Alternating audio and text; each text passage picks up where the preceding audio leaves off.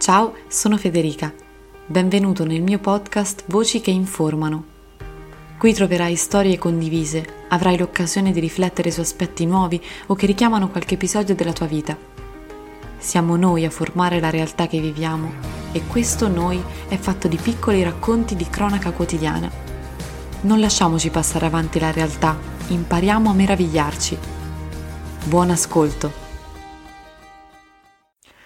Quando da piccoli ci chiedevano che cosa vuoi fare da grande, trovare una risposta diventava un'occasione per immergerci nel nostro mondo dei sogni. Puntualmente, per esempio, si passava il periodo in cui ci si aggrappava alla passione per gli animali.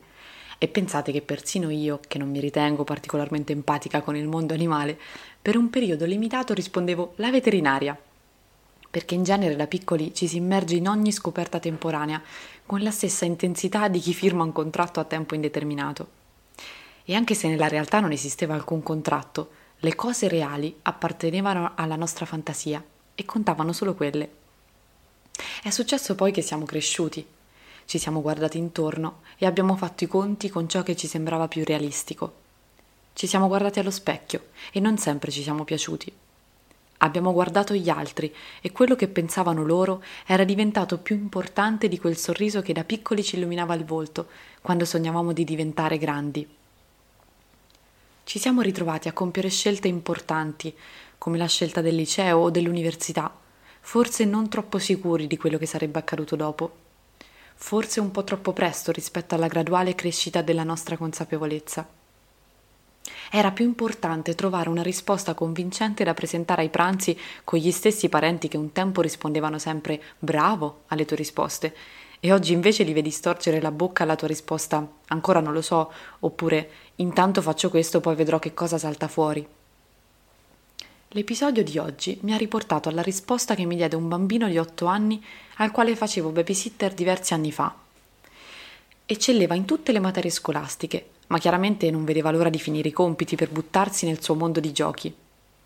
Allora un giorno trasognata all'idea di immaginare che cosa sarebbe voluto diventare quel ragazzino così sveglio, Appena finiti i compiti, gli posi la fatidica domanda: Che cosa vuoi fare da grande?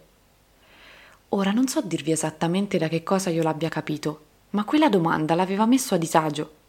E non so se il disagio fosse dovuto dalla sua incapacità di rispondere, ma ci mise un po' per poi balbettare qualcosa. Beh, farò il calciatore così faccio un sacco di soldi. E non penso che nel suo cuore di bambino ci fosse il reale desiderio di fare tanti soldi. O meglio, non c'è nulla di sbagliato a guadagnare tanto, ma non può essere il motivo che a otto anni dovrebbe spingerci verso la vita adulta con fierezza e orgoglio. Sembravano le parole di uno di quegli adulti che ha perso per strada la magia dell'inseguire i propri sogni, incastrate nella voce di un bambino che invece aveva tutto il diritto di pensare ancora in grande.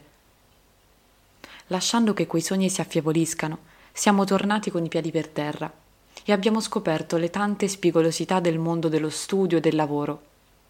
Professori ingiusti, voti immeritati, politiche poco meritocratiche, esami difficili, insufficienze da digerire, orari di lavoro insopportabili, stanchezza fisica e mentale, ambienti di lavoro poco confortevoli e disillusioni di ogni genere. Non assomigliavano per niente alle forme morbide e flessibili che assumevano i nostri desideri quando fantasticavamo nelle nostre camerette. La domanda che mi sono posta questa settimana è la seguente. Alla luce di tutto ciò, esiste il lavoro perfetto? Quel lavoro che non infrange alcuna nostra aspettativa, che rispetta i nostri desideri più profondi?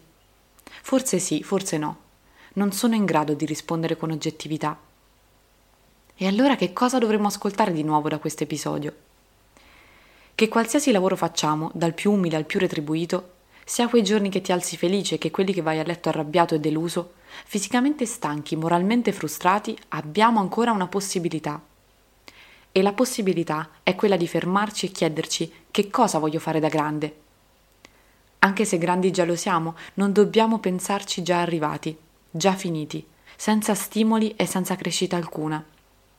Anche se siamo in cima alla nostra carriera, anche se stiamo per andare in pensione, anche se non sappiamo ancora che cosa fare o ci sembra così lontano da avverarsi il nostro sogno. Proprio in mezzo a tutte queste situazioni dobbiamo farci questa domanda, perché domani sarò più grande di oggi ed è lì che potrò svegliarmi più motivato, proprio come quando da piccolo un giorno volevo fare l'astronauta e mi impegnavo al massimo, anche se magari il mese successivo avrei voluto fare il calciatore. Dobbiamo quindi permanere in una sorta di schizofrenia lavorativa? Certo che no. Possiamo fare lo stesso lavoro per vent'anni e viverlo ogni giorno con novità. E come?